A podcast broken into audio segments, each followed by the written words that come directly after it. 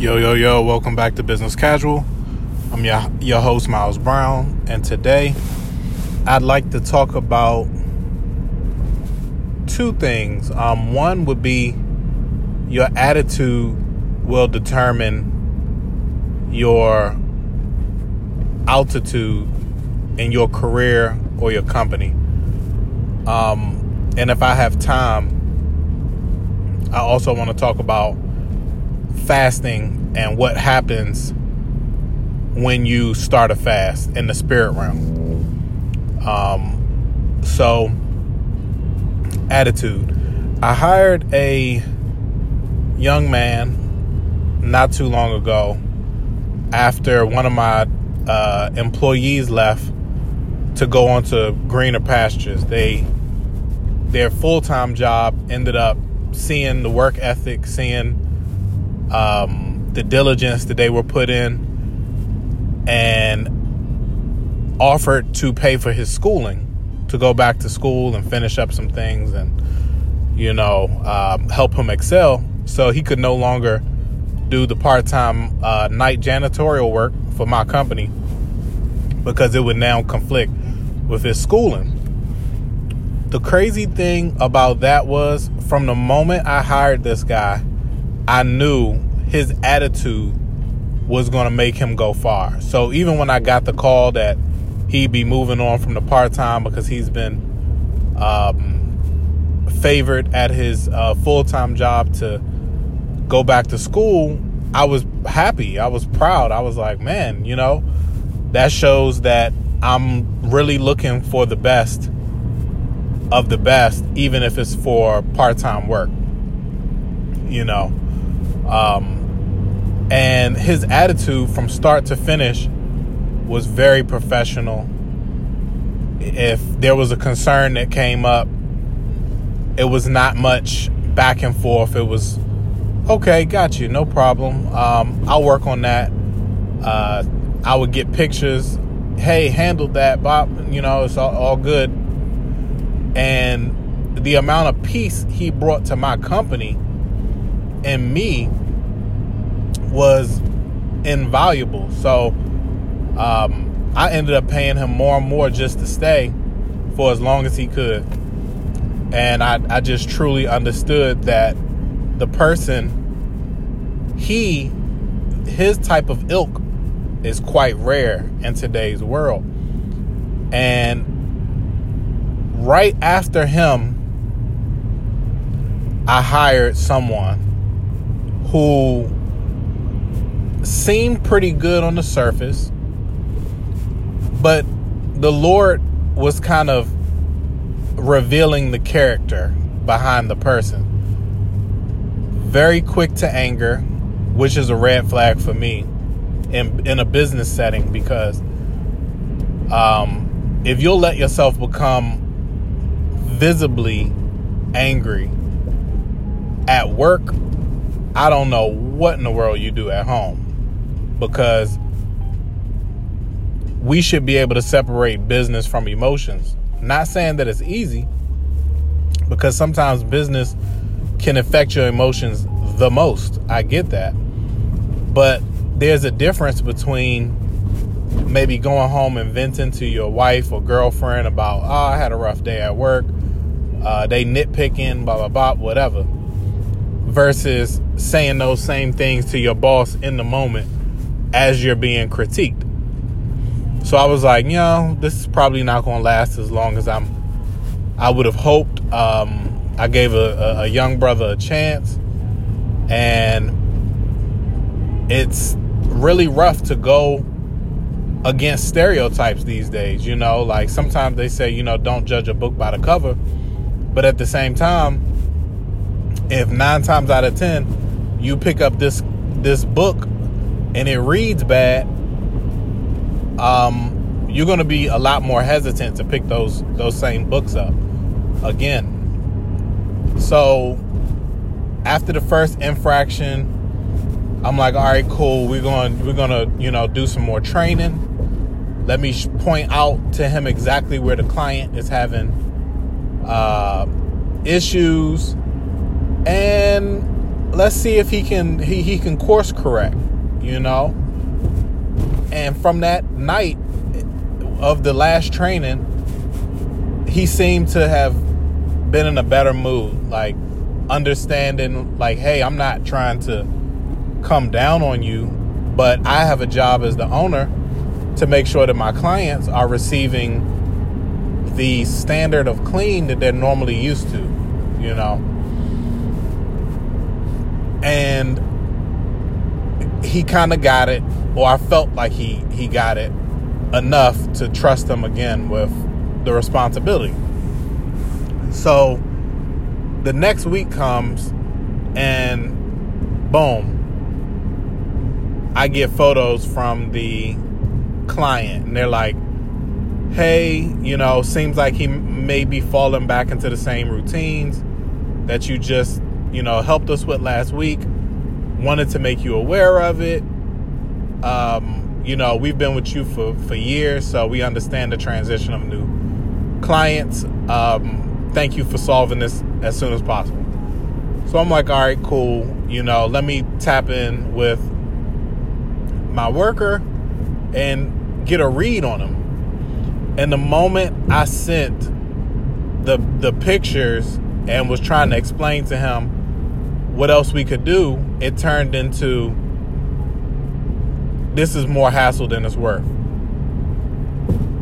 And a part of me really, really resonated with that because in my climb up to where I am today, there were plenty of times where I'm like, yeah, this I'm not. I'm this. This is not it. I'll I'll rather deal with something with less headaches and even get paid less than to deal with this. But truthfully, through this process, I just don't feel like I was very hard on him or you know anything like that. It's just that his attitude was so easily interrupted. And he mentioned a bunch of times he's going through a lot in his personal life. And I'm truly understanding of having personal battles and it affecting the work life balance. But there's a professionalism that you show at work and with people who can help you in the future because you never you don't want to burn any bridges because maybe you might might need to use me as a last minute referral like hey um x y and z used to work for you. What was his attitude like? What was this? What was that? Because most people when they a call for a reference they already know that the person could do the job or whatever. What they're trying to fill out is what problems where's their weaknesses? Where are their strengths? And a lot of times when people call and I'm real about, well, they're, you know, pretty hot headed quickly, that's when it's like, oh no, no, we, we can't. Like, even if they're a hard worker, they show up on time. It's something about having a nasty attitude to be very sensitive when it comes to correction that turns people off. Like nobody wants to work with the hothead. It's it just is what it is. Like I'd I'd much rather work with a mild tempered person than to deal with somebody who's I have to walk on eggshells to make sure that this person doesn't fly off the handle. Um, and it, it just can be a lot, you know. Um, and what I I've I've really really really learned go with your first instinct and intuition. The father let me know a couple times throughout this process. I don't know. It was like I don't know. I don't know. But really it was red flag, red flag. And a lot of times I try to ignore things um, when it comes to my people. And that's a flaw in me where I know I should do better. I really shouldn't be Um, letting certain people slide with things I wouldn't let other people slide with. But that's just me being transparent about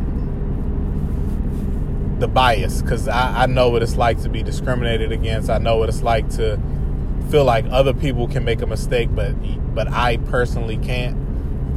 Um, I understand what it's like to have a, a hot head and a bad attitude. Like I've lost contracts throughout the year because of not being emotionally detached from the work and the job.